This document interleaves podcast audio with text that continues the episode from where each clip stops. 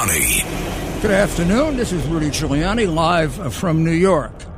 Let me begin today on a sad note, and that is the loss of a very, very fine man of the great New York family, Paul Vallone.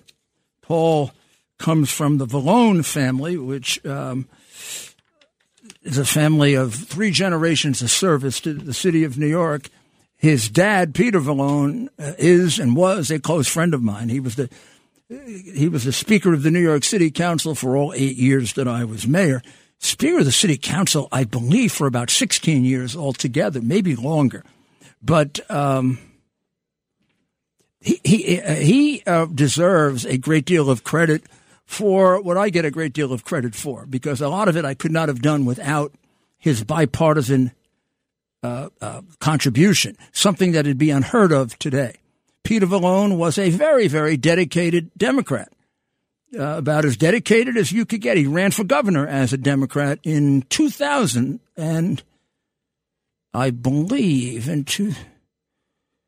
He ran for mayor in 2001, and he did, and he ran for governor probably in 98, I would say. But he was a enormously successful speaker um, during a time of great crisis uh, when the city was undergoing 2,000 plus murders a year, a, a record. Peter Peter was able to push David Dinkins yelling and screaming into getting more police. And then I became mayor and we began a partnership. Uh, one we hid for quite some time until the press caught onto it.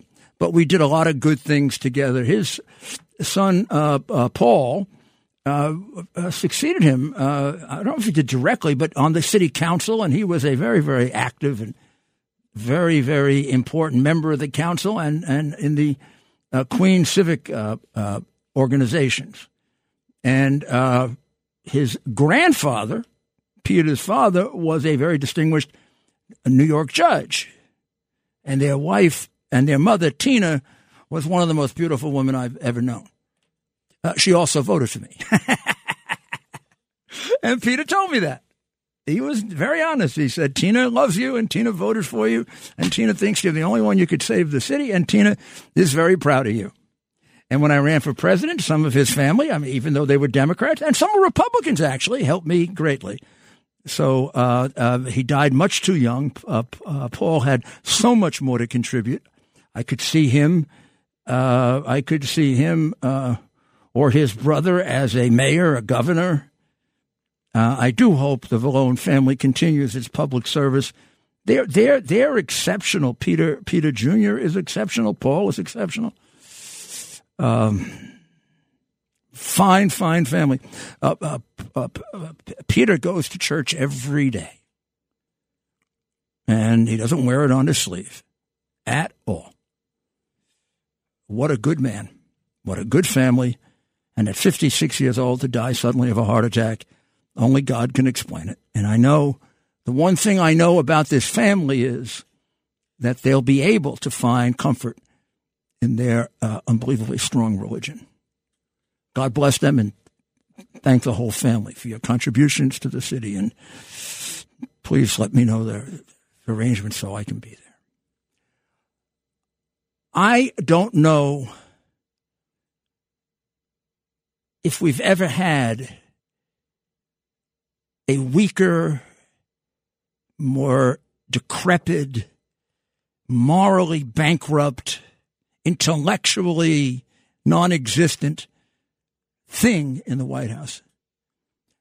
The uh, editorial in the New York Post today, which you know I have a love hate relationship with because of their reaction to, to Trump and therefore to me too. They, I mean, they, they go after me on things that are just garbage because I'm uh, involved with Trump.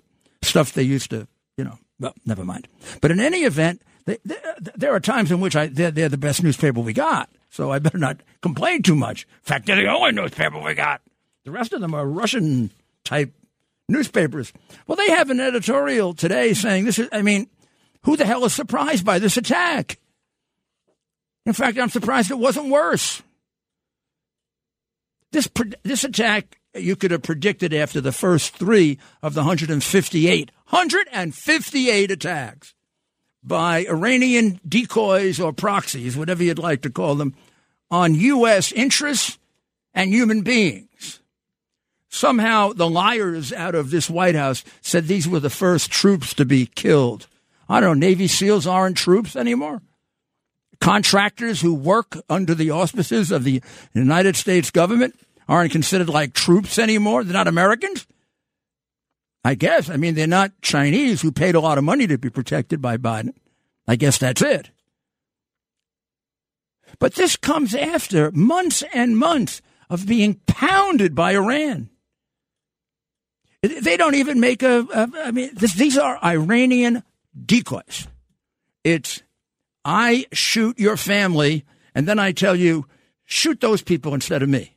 And you don't even shoot those people, you shoot at them and miss. Now, why is he delaying? A lot of people are saying he's delaying because he's trying to find the right empty field to bomb. Let me see if I can find a good empty field. I can bomb, and, and I won't get the Ayatollah upset. Oh my goodness. If the Ayatollah gets upset, what could happen? First of all, Obama and I would waste all that money we gave him. Do you realize that this traitor in the White House is supporting both sides of this war? Where the hell do you think the Iranian money comes from? Obama was giving him cash.